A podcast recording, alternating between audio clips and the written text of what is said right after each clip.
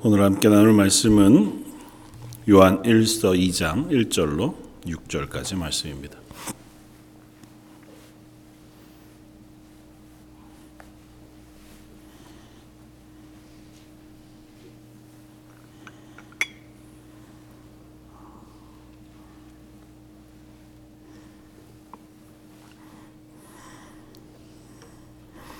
요한일서 2장 1절로 6절까지 우리 차였으면 한 목소리 같이 한번 봉독하겠습니다.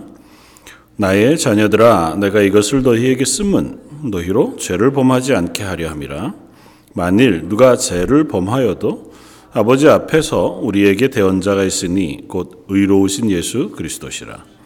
그는 우리 죄를 위한 화목제물이니 우리만 위할 뿐 아니요 온 세상의 죄를 위함이심이라 우리가 그의 계명을 지키면 이로써 우리가 그를 아는 줄로 알 것이요.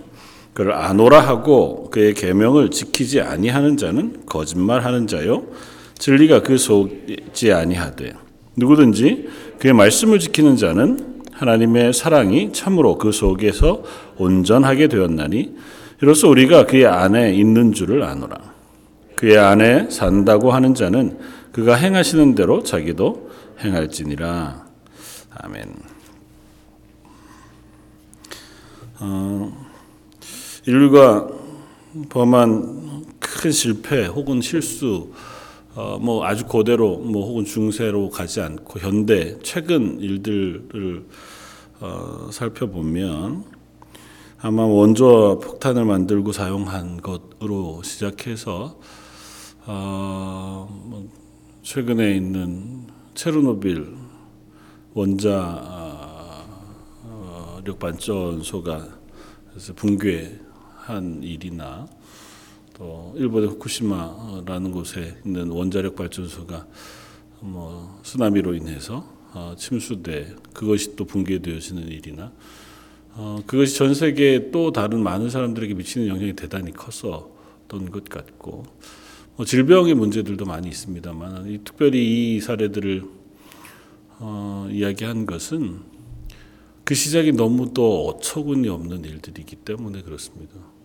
그러니까, 음, 가장 역사상 최악의 어, 사고라고 불리우는 체르노빌 원자력 발전소가 붕괴되어지는 사고는 뭐 자세하게 뭐 이제는 영화도 나오고 다큐멘터리도 나오고 수많은 보고서도 나와 있으니까 읽어보면 알지만 어, 철저하게 어, 잘못 이렇게 완공되지 않은 것을 그냥 속도로 완공을 밀어붙여서 어, 가동을 하고 또 그것이 안전 실험을 이제 거치게 되는데 안전 실험을 계속 실패했다고 해요. 어, 실패한 것에도 불구하고 그걸 어쨌든 안전하다고 발표해야 하니까 어, 다른 책임자를 맡겨서 그 안전 실험을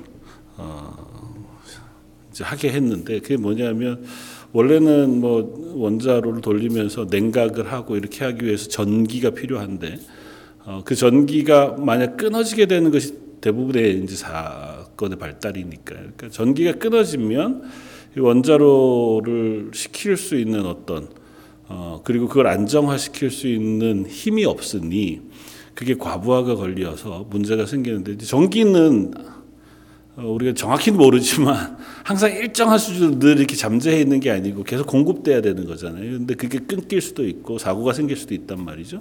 그래서 원자력 발전소는 대부분 보조 발전소들을 그 옆에 두고 그 보조 발전소가 그 역할을 일정 기간 할 수 있도록 어, 설계를 하고 그래서 그것들을 안전하게 이제 유지하게끔 하는 그걸 하지 않으면 얘는 그냥 쉬었다가 또 하고 쉬었다가 할 수 있는 성질의 발전소가 아니란 말이죠. 그걸 알고 설계를 한 거니까요. 어, 그러니까 이걸 실험하려고 전기를 일부러 끊고 어, 공급되는 전력을 완전히 낮춘 거예요. 그래서 그래서 얼마 동안 이게 안전하게 유지되는가라고 하는 걸 이제 실험하기 위해서 원래 핵이 막 붕괴되어지는 걸 이제 제어하는 장치들을 봉을 넣어서 실제로는 뭐 100 정도쯤에 일을 하던 걸 한 20 정도쯤 일하게끔 만들어 놓고 그다음에 전기를 확 다운 시켜서 어 그럼에도 불구하고 이게 잘 유지되고 나면 그다음에 다시 원상복구하는 이제 이런 실험을 한 거예요. 근데 앞서 이미 여러 번 그 실험을 어, 정상적인 절차에 밟아서 실패해 왔거든요. 그럼에도 불구하고 이제 당국에서 밀어붙여서 하게 한 거고 첫 번째는 두 번째는 그 실험을 하면서 한 사람이 어처구니 없이 이 뭐 발전소 출력을 700 정도쯤 여기 표현은 700 와트쯤으로 내려서 이제 안전을 유지하는 방식으로 이렇게 실험을 했는데 이 700이 아니고 30까지 내려버린 거예요. 그 인재죠. 그러니까 이거는 그냥 사람이 어쩌다가 실수한 거예요. 그걸 감독을 할 사람도 없었던 거고 그 원인이 뭐였는지도 모르는 채로 실수를 했고 그걸 리커버리 할 수 있는 다른 장치들이 또 전혀 없었던 거예요. 그리고 전문가들도 없었습니다. 그러니까 필요한 사람들을 데려다 놓지 않고 필요한 절차를 밟지 않고 그 안에서 실수한 것들을 그냥 내버려 둔 상황이 된 거예요. 그러니까 필연적으로 그냥 우연히 잘 지나가면 될 수는 있었을 상황이지만 그 우연히 잘 지나가던 10개 중에 하나가 잘못돼서 한번 이 핵폭인계가 과열돼 버리고 나니까 이걸 걷잡을 수 없게끔 이제 그 안에 있는 그 봉들이 녹기 시작하고 그게 대단히 큰 재앙이 돼버린 상황인 거죠. 대부분 이제 원자력 발전소가 사고가 나는 경우들이 그런 것들이라고요. 그러니까 그 냉각수를 공급하는 펌프 어, 이게 전력이 필요한데 그것이 제대로 작동하지 않으면 문제가 되는 뭐 후쿠시마 같은 경우는 그 거기로 이제 물이 들어닥쳐서 어, 보조 장치 자체가 아예 어, 잠기게 돼서 그것도 역시 냉각수를 돌리지 못하니까 과열돼요. 사실 설계상 권고를 했대요. 그거 자, 잘 없는 일이지만 혹시 혹시라도 있을 수 있으니 어느 정도 높이 이상으로 그거를 설계를 해야 되는데 그걸 무시하고 어, 그냥 이 정도쯤으로 한 문제들이 있는 거죠. 그러니까 인간의 실수라는 건 대단히 단순한 것에서 출발합니다. 또 어떤 면에선 알고 있는데 그걸 완전하게 잘 진행하지 않아서 그래서 일어나는 어려움들이 있습니다. 반대의 경우도 반대라고 얘기하기는 좀 어렵지만 어, 지금 크리스마스 시즌이니까 흔히 크리스마스의 기적이라고 알려진 사건이 1914년 세계대전 가운데 있었던 어, 일이 있는데요. 독일군과 연합군 사이의 전쟁이 한창이었던 그 불과 이제 얼마 되지 않으면 이 전쟁이 간단하게 끝날 거라고 생각했는데 그 세계대전으로 확장되면서 대단히 큰 전쟁이 되었고 이제 어, 크리스마스 시즌이 다가오니 양쪽에 협의를 해서 크리스마스 날은 우리가 전쟁하지 않기로 서로 좀 약속을 하자. 근데 완전히 이제 권고는 했지만 시작은 되지 않았던. 그러나 12월 24일 어, 그 전날 어, 그 전선 동부 전선뿐만 아니라 서부 전선에서도 어, 대부분의 전선 안에 전쟁을 하지 않고 서로 양쪽에서 크리스마스 캐롤을 부르기도 하고 그래서 이쪽에서 화답하고 저쪽에서도 화답하고 독일군이 영국군에게 혹은 아일랜드군에게 예, 크리스마스 인사를 전하면 이쪽에서도 화답해서 크리스마스 인사를 전하고 그래서 서로 만나서 같이 음식을 먹기도 하고 그때 찍은 사진을 보면 같이 축구도 그 안에서 중간 지대에서 양쪽 참호에서 나와서 축구도 하고 그러면서 그들은 그렇게 생각했대. 아, 이러고 전쟁이 끝날 수도 있겠다.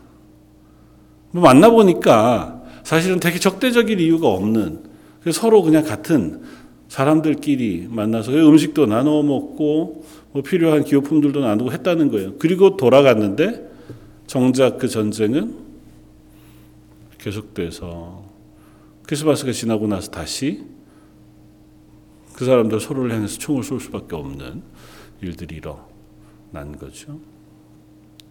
오늘 본문에서 사도 요한은 우리들에게 강력하게 권고하기를 이렇게 권고합니다. 그의 안에 산다고 하는 자는 그가 행하시는 대로 자기도 행할 것이니라. 앞서 사도 요한은 우리가 하나님 앞에서 어, 하나님의 자녀로 살아가는 사람들인데 그 하나님을 우리가 믿고 하나님의 자녀로 살아가는 것, 그것을 사귐 혹은 암이라고 하는 단어로 거듭거듭 표현하면서 우리는 하나님을 안다라고 어, 선언하고 또 그 하나님을 안다는 것은 그 하나님과 사귐이 있다는 뜻이기도 하고 하나님과 사귐이 있고 하나님을 안다는 것은 빛이신 하나님처럼 우리도 그 하나님의 거룩하심을 담는 것 혹은 그와 동행하는 것이 바로 하나님을 아는 사람, 사귐이 있는 사람의 모습이다라고 하는 이야기를 해요. 그래서 누구든지 그의 말씀을 지키는 자는 하나님의 사랑이 참으로 그 속에서 온전하게 되나니 이로써 우리가 그 안에 있는 줄을 아노라고 또 5절에서 이야기합니다. 그러니까 어, 사도 요한이 오늘 우리가 읽은 1절에서 6절까지만 해도 계속해서 안다는 말을 반복해서 쓰면서 어, 우리에게 그렇게 질문하고 있는 것 같아요. 너희는 그걸 아느냐? 너희는 하나님을 아느냐고 묻고 또 다른 표현으로 하자면 그 하나님을 아는 삶을 살고 있느냐고 묻고 권면하기를 우리는 그 하나님의 말씀을 아는 사람으로 살아야 한다라고 하는 권면을 하고 있다는 거죠. 어떠세요? 여러분들은 하나님을 아십니까? 예수님을 아십니까? 예수님을 아는 사람으로 살고 계십니까? 늘 우리가 동일한 질문을 받고 또 동일한 고민들을 하고 살아간다는데 가고 있는데 문제는 사도 요한의 말씀들을 통해서 우리가 묵상하면서도 늘 반복해서 우리 속에 일어나는 질문이 있습니다. 왜 우리는 하나님을 알고 하나님의 사랑을 알고 예수님을 알고 또 그 말씀을 아는데 여기에서 사도 요한이 권면하고 있는 권면처럼 왜 그 말씀을 지키며 순종하며 살아가지 못하는가? 혹은 여기서 얘기하는 어, 죄를 범하는 것, 계명을 어기는 것. 1절에서는 아예 어, 그걸 노골적으로 얘기하잖아요. 너희로 죄를 범하지 않게 하려 함이라. 그러니까 하나님의 자녀인데 우리가 죄를 범하는 삶을 살아가는 이유는 뭔가? 뭐 우리가 약하니까 그렇죠. 이게 되게 단순한 대답이긴 한데요. 어떤 질문을 해야 할까를 말씀을 준비하면서 고민하게 되어졌습니다. 우리는 왜 실패하는 걸까요?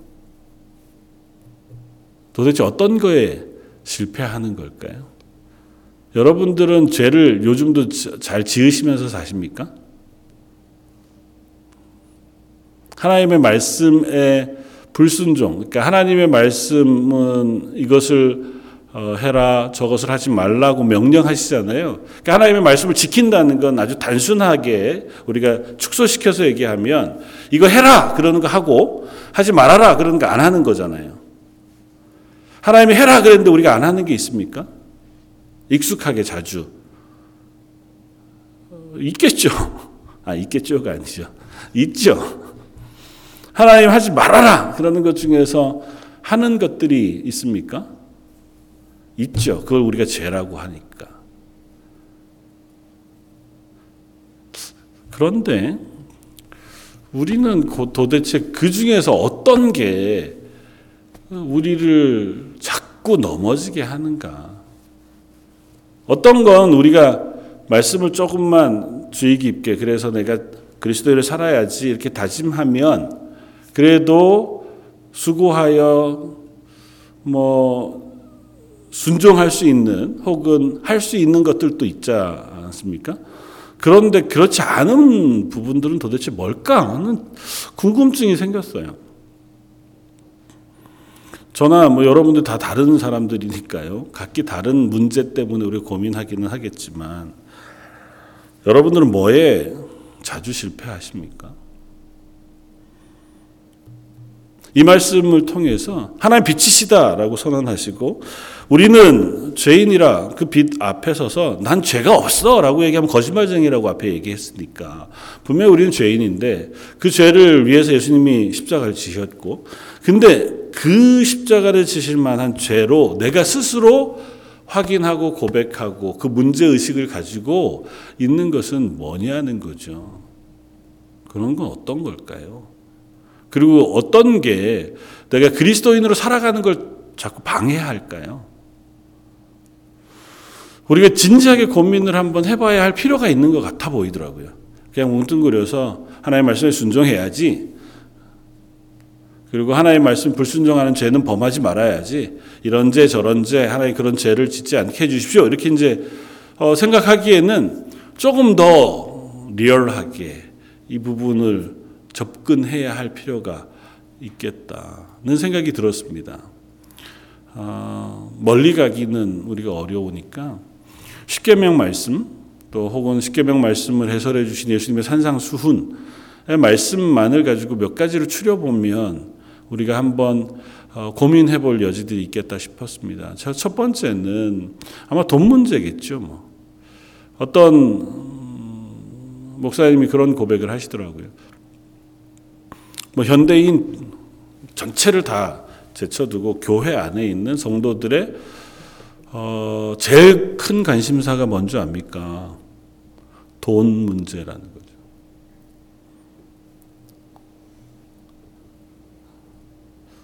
아유 나는 아닌데 그렇습니까? 뭐 모든 사람은 아니겠지만 많은 부분 돈과 연결되어진 문제들에 우리가 관심이 있고 그것이 우리의 인생의 큰 문제가 되고 그 부분이 우리를 힘들게 하기도 합니다. 내가 적극적으로 돈을 쫓아서 막 사기를 치고 막 이러는 게 아니어도 어쨌든 그 돈의 문제, 그러니까 우리가 살아가는 삶에 필요한 문제, 삶의 필요들에 대한 것들이 우리를 대단히 흔드는 문제가 돼요. 그래서 우리는 피곤하게 일하기도 하고, 그것 때문에 불안해하기도 하고, 그것 때문에 우리가 삶의 자리를 옮기기도 하고, 또 우리 자녀들이 어, 그 문제로부터 좀더 어, 좋은 솔루션을 얻었으면 좋겠는 우리가 마음도 가지고 있으니까요. 성경은 예수님의 말씀, 입술을 통하여 우리에게 분명히 말씀하시기를 돈과 재물과 하나님을 겸하여 섬길 수 없느니라고 분명히 선언하시거든요.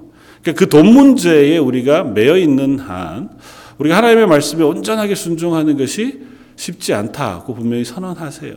그런데 우리는 익숙하게 그 돈 문제가 하나님 앞에서 나를 하나님 앞에 서는 것을 방해한다라고 피부로 느끼는 느낌이 조금은 희미해진 것 같아 보입니다. 현대 사회로 오면서 훨씬 더. 난 이 정도까지는 아니야. 어쩔 수 없이 내가 삶의 필요를 채우기 위해 수고하는 거고 이 정도는 우리가 할 수 있지. 그렇죠. 어, 많은 경우 그것 때문에 우리가 살아가는데 너무 큰 어려움을 겪으니 또 성도들이 일주일 동안 그 삶을 위하여 수고하고 애쓰던 그 피곤함을 모르는 바 아니고 이제 저는 뭐 어, 훨씬 이제 사회 그 생활, 직장 생활에서 이렇게 떨어져 나온 지 한참 됐으니까요. 어, 그렇지만 여전히 아마 그 무게가 쉽지는 않으리라는 생각을 합니다.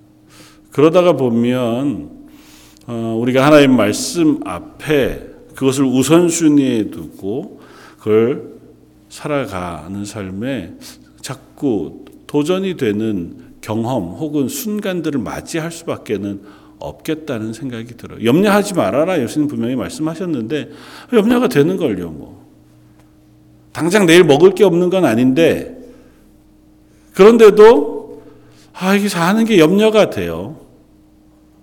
우리가 살다가 보면 당연히 보이는 익스펜스들이 있는데 이게 좀 더 잘 준비되어졌으면 좋겠는 거고 나이를 먹다가 보면 이제 내 노후가 좀 그래도 평생 이루고 계속 일하면서 살기는 싫으니까 어느 쯤 되면 좀 쉴만한 정도쯤의 돈들이 좀 있었으면 좋겠는 마음은 왜 우리가 하나님 그 싫어하시지 않는 것 같아요. 그런데 문제는 그게 그리스도인으로 사는 삶을 방해한다는 사실조차도 잊어버릴 때가 있다는 겁니다. 두 번째는 성적인 문제예요. 예수님도 십계명도 이 부분을 여러 번 강조해 말씀합니다. 사실은 간음의 문제를 얘기하면 어, 뭐 훨씬 더 심각하다고들은 얘기하지만 저나 여러분들은 그게 그렇게 심각한지는 잘 모르잖아요. 우리는 어, 나는 뭐 그렇게 그런데도 불구하고 이게 왜 우리들에게 문제가 될까를 생각해 봅니다. 우리가 처해 있는 삶의 환경이 그것을 너무 편안하게 접근하게 하는 세상을 살아요. 우리가 보고 듣고 살아가는 삶의 모든 자리에 익숙하게 그것들이 우리의 삶을 덮고 있어서 웬만한 것들은 크게 그것이 우리를 자극하지 않습니다. 하나님 앞에 경건하게 살아가려고 하는 우리의 애씀과 노력을 순간순간 그것들이 이렇게 갉아먹을 수 있는데 그걸 인지하지 못할 만큼 현대사회는 푹 적셔진 것처럼 음란의 문제, 성적인 문제가 온 세상을 덮고 있는 것 같아 보여요. 특별히 캐나다에서 살면 어, 성 정체성이라는 것과 더불어서 우리는 훨씬 더 그런 도전들 앞에 서게 되어지기는 합니다. 나는 그 관심 없지.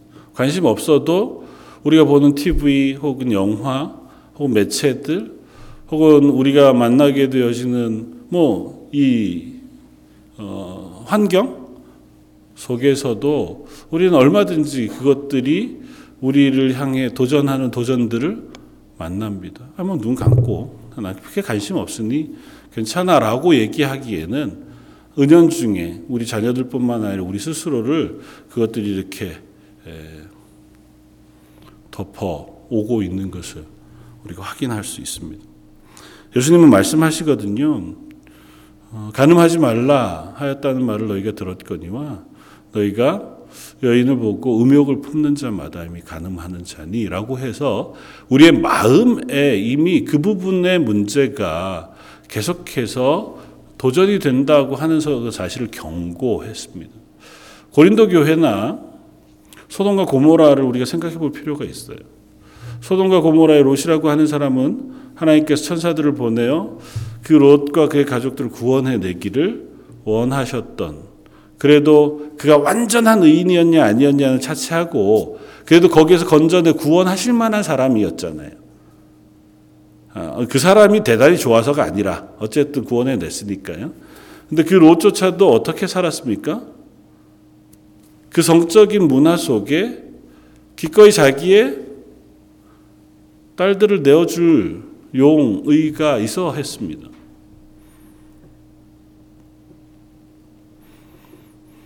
소돔과 고모라를 뒤이은 도시의 이름이 고린도라고 하는 도시였고 고린도 도시도 대단히 음란한 도시였습니다. 그러니까 성적으로 대단히 문란한 문화가 판치는 도시였습니다.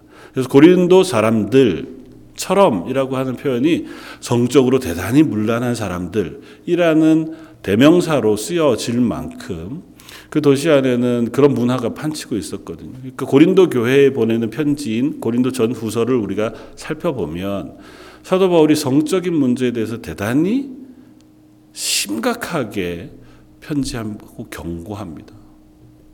거기에 있으니 그게 익숙한 거예요. 그걸 맨날 보니까요. 그 내 주변에 있는 사람이 안 그런 사람이 하나도 없어. 그러니까 아유 그게 잘못된지는 알지만 나도 모르게 그것에 대한 면역력이 생겨버리고만 삶을 살아가게 되는 거죠. 지금은 우리가 살아가고 있는 현대 삶이 뭐 소돔과 고모라 혹은 고린도 교회가 처했던 환경보다 더 나을 것이냐고 질문하면 단언하건대 그렇지 않을 겁니다. 저희가 처해 있는 환경 그때보다 훨씬 더 심각한 환경 속에서 우리가 살아가고 있는데 문제는 우리가 그걸 잘 인지를 못한다는 거죠. 뭐 저 같은 경우는 그런 것 같아 보여요. 그런 게 되게 받아들이지 않거든요. 그냥 그런 그런 TV 문화로 봐요. 예능 프로를 보거나 혹은 영화를 봐도 그런 장면이 나와도 어, 제가 와 저것도 예술적으로 참 잘 찍었네 이 정도 수준은 아니에요. 그렇기는 하지만 그냥 뭐 세상 문화가 가지고 있는 게 저 정도 방식이지 저 정도쯤으로 넘어간단 말이죠. 우리가 완전히 눈을 감고 살 수 있느냐 그런 문화로부터 완전히 멀어질 수 있느냐 그렇지 못하단 말이죠. 그러면 그 부분에 대한 경각심과 경고를 우리가 가질 필요가 있겠다는 거죠. 하나 더 생각해 본다면 이웃과의 관계의 문제일 겁니다. 어, 내 이웃의 것을 탐내지 말라고 말씀하신 탐심의 문제로 십계명은 이야기하지만 예수님의 가르침을 통해서 이웃을 미워하지 말라고 하는 말씀으로 우리들에게 또한 전달되어지고 그 미움이라고 하는 것은 살인의 문제를 끌어 쓰시면서 내 이웃을 미워하는 것 혹은 욕하는 것, 분노하는 것, 그 자체가 이미 관계 속에서 살인과 동일한 죄를 범하는 것이다라고 말씀하시면서 경고하셨습니다. 그러니까 관계라고 하는 건 현대 사회를 살아가는 저 여러분들에게서 대단히 큰 도전이 분명합니다. 우리가 만나는 서로의 관계 속에서 우리는 그것이 우리를 대단히 힘겹게 하는 일들을 많이 만나게 되고 또 그것이 우리의 분노를 유발하거나 그 속에서 우리가 미워하거나 용서하지 못하는 문제까지로 발전해 나아가게 되어질 요소들이 너무 많으니까요. 근데 우리는 그것들을 다 제어해내기에는 턱없이 연약한 사람들이란 말이죠.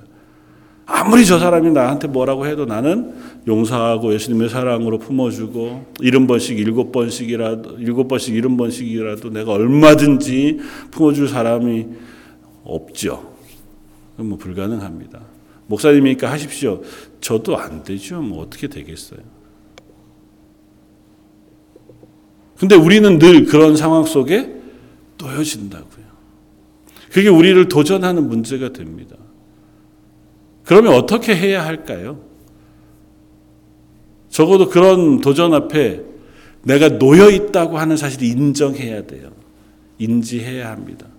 그러니까 내가 죄를 범할 수 있는 환경을 살고 있다고 하는 사실을 기억해야 합니다. 이게 우리가 살고 있는 현실이라고 하는 사실을 인정해야 돼요. 우리는 그냥 둥 떠 있는 고립되어진 어떤 수도원에서 서로 사랑하는 공동체 속에 서로의 모든 것들을 내어주는 초대교회와 같은 그와 같은 삶을 살아가고 있지는 않다는 사실을 알아야 합니다. 그러면 좋죠. 그게 우리의 목표기도 하고. 그러나 우리가 그렇지 않다는 걸 인정해야 돼요. 나도 그렇지 않고 또 내가 속해 있는 환경도 그렇지 않습니다. 그게 심지어 교회라 할지라도 우리가 교회 공동체로 모여 있는 우리 속에도 여전히 같은 문제가 있습니다. 함께 성도 되어진 우리 서로가 서로를 바라볼 때에도 돈 문제 때문에 넘어지는 형제들을 발견하고 그런 것 때문에 힘겨워하는 나 스스로를 발견합니다. 성적인 문제가 여전히 아무렇지도 않은 우리들의 도전의 문제 앞에 직면해 있고 성도 안의 관계 속에서도 우리는 우리의 마음을 놓쳐버리거나 그것으로 인하여 범죄하거나 실패하는 일들이 놓여져 있다는 사실을 인정해야 합니다. 오늘 본문에서 사도 요한이 우리가 하나님을 알고 또 하나님의 말씀을 지켜야 하는 것을 안다고 하는 표현에 하나를 덧붙이자면 우리가 놓여져 있는 세상, 이 죄인된 세상이고 우리로 범죄하게 하는 환경 속에 있다는 걸 알아야 한다고 하는 사실을 또한 말해야 한다고 생각합니다. 사도 요한은 그러면서 한 가지 우리에게 위로의 말을 전하고 있는데 우리가 그 환경 속에 살아가고 있는 줄 아셔서 하나님 우리의 실패를 대언해 주시는 예수 그리스도를 우리에게 보내셨다는 사실을 이야기합니다. 1절 중반이에 만일 누가 죄를 범하여도 아버지 앞에서 우리에게 대언자가 있으니 곧 의로우신 예수 그리스도시라. 그는 먼저는 우리 죄를 위한 화목 제물이니 우리만 위할 뿐만 아니라 온 세상의 죄를 위하심이라. 이미 예수님은 우리의 죄를 위하시고 온 세상의 죄를 위하여 화목제물이 되셨어요. 그런데 주목할 것은 우리의 죄뿐 아니라 온 세상의 죄를 위하여라고 사도 요한이 쓰고 있다는 겁니다.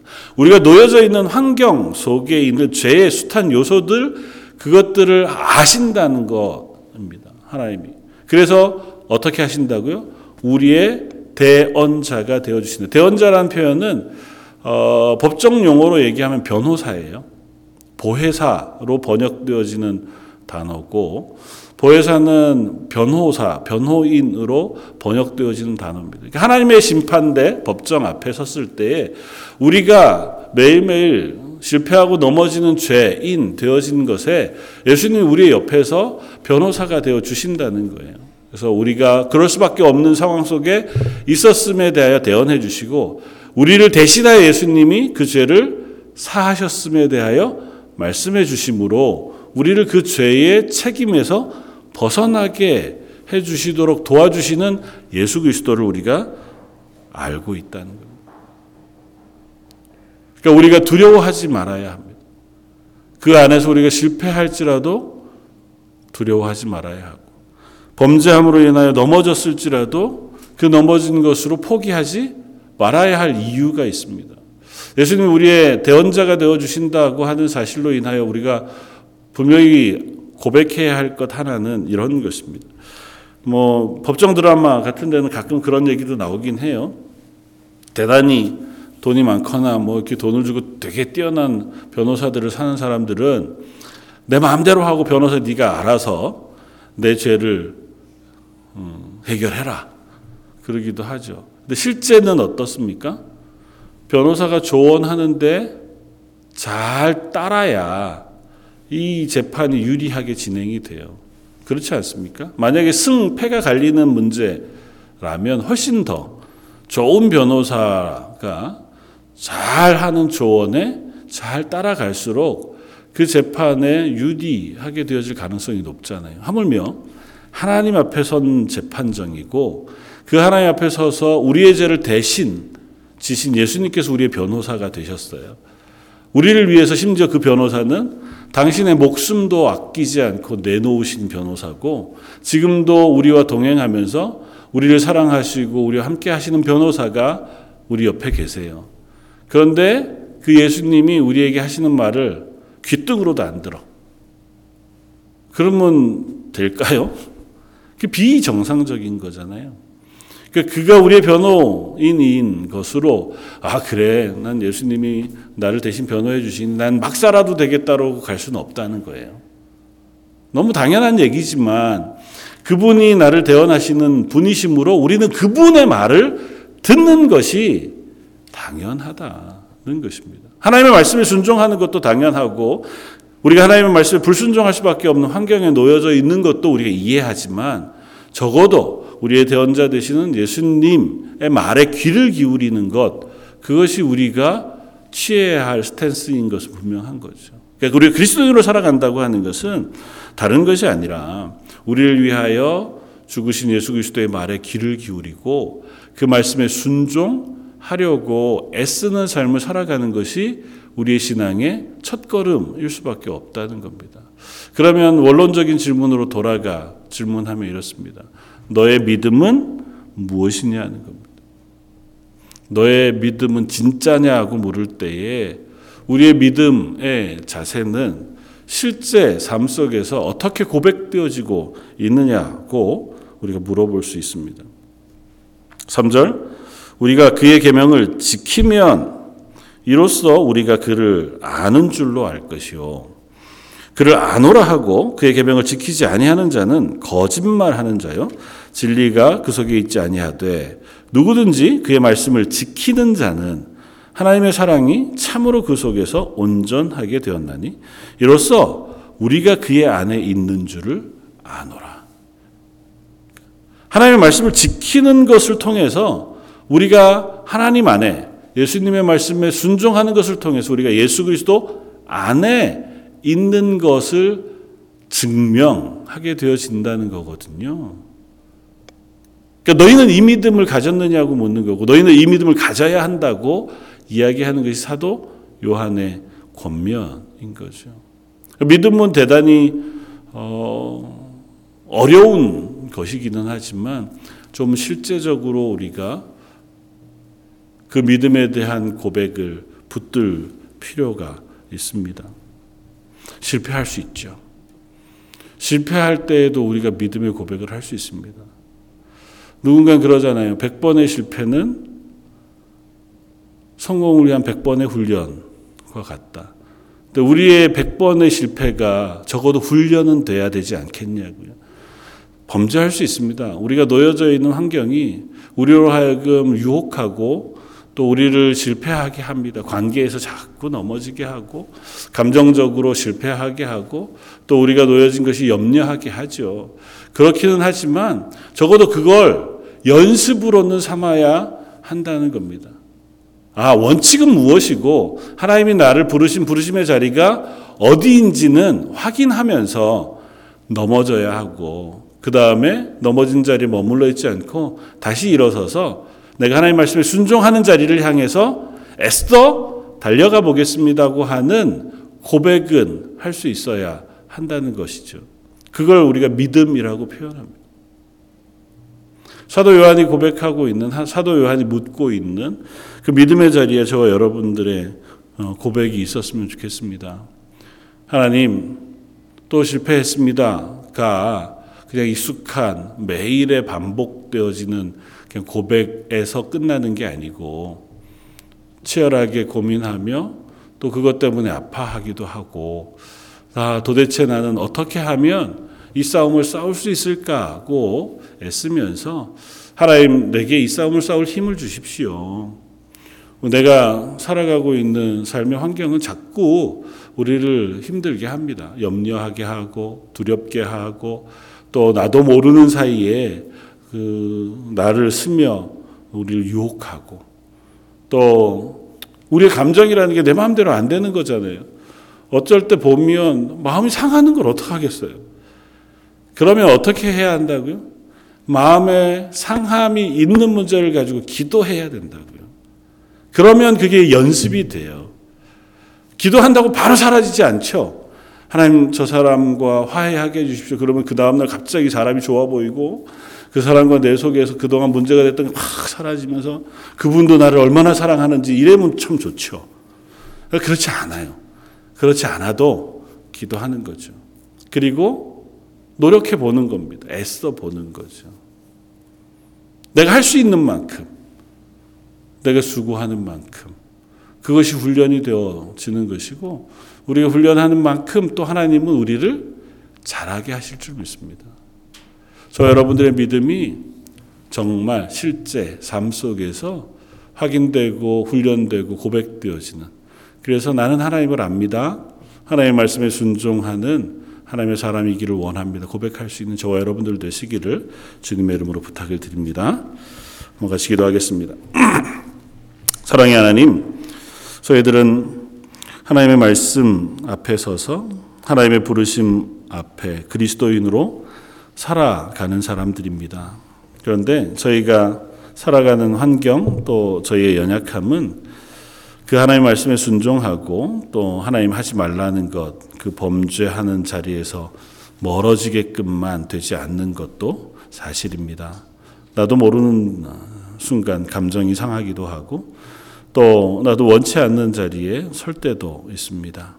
하나님 그것을 저희가 또 떨쳐내고 말씀에 순종하기 위하여 애써 수고하는 저희 런던 제일장로교 성도들이길 원합니다.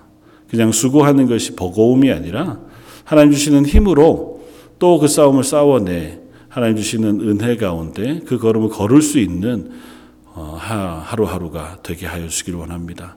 이번 일주일도 그렇게 하나님 주시는 은혜와 능력으로 승리하는 하루하루가 되게 해주시길 원하오며 모든 말씀 예수님 이름으로 기도드립니다.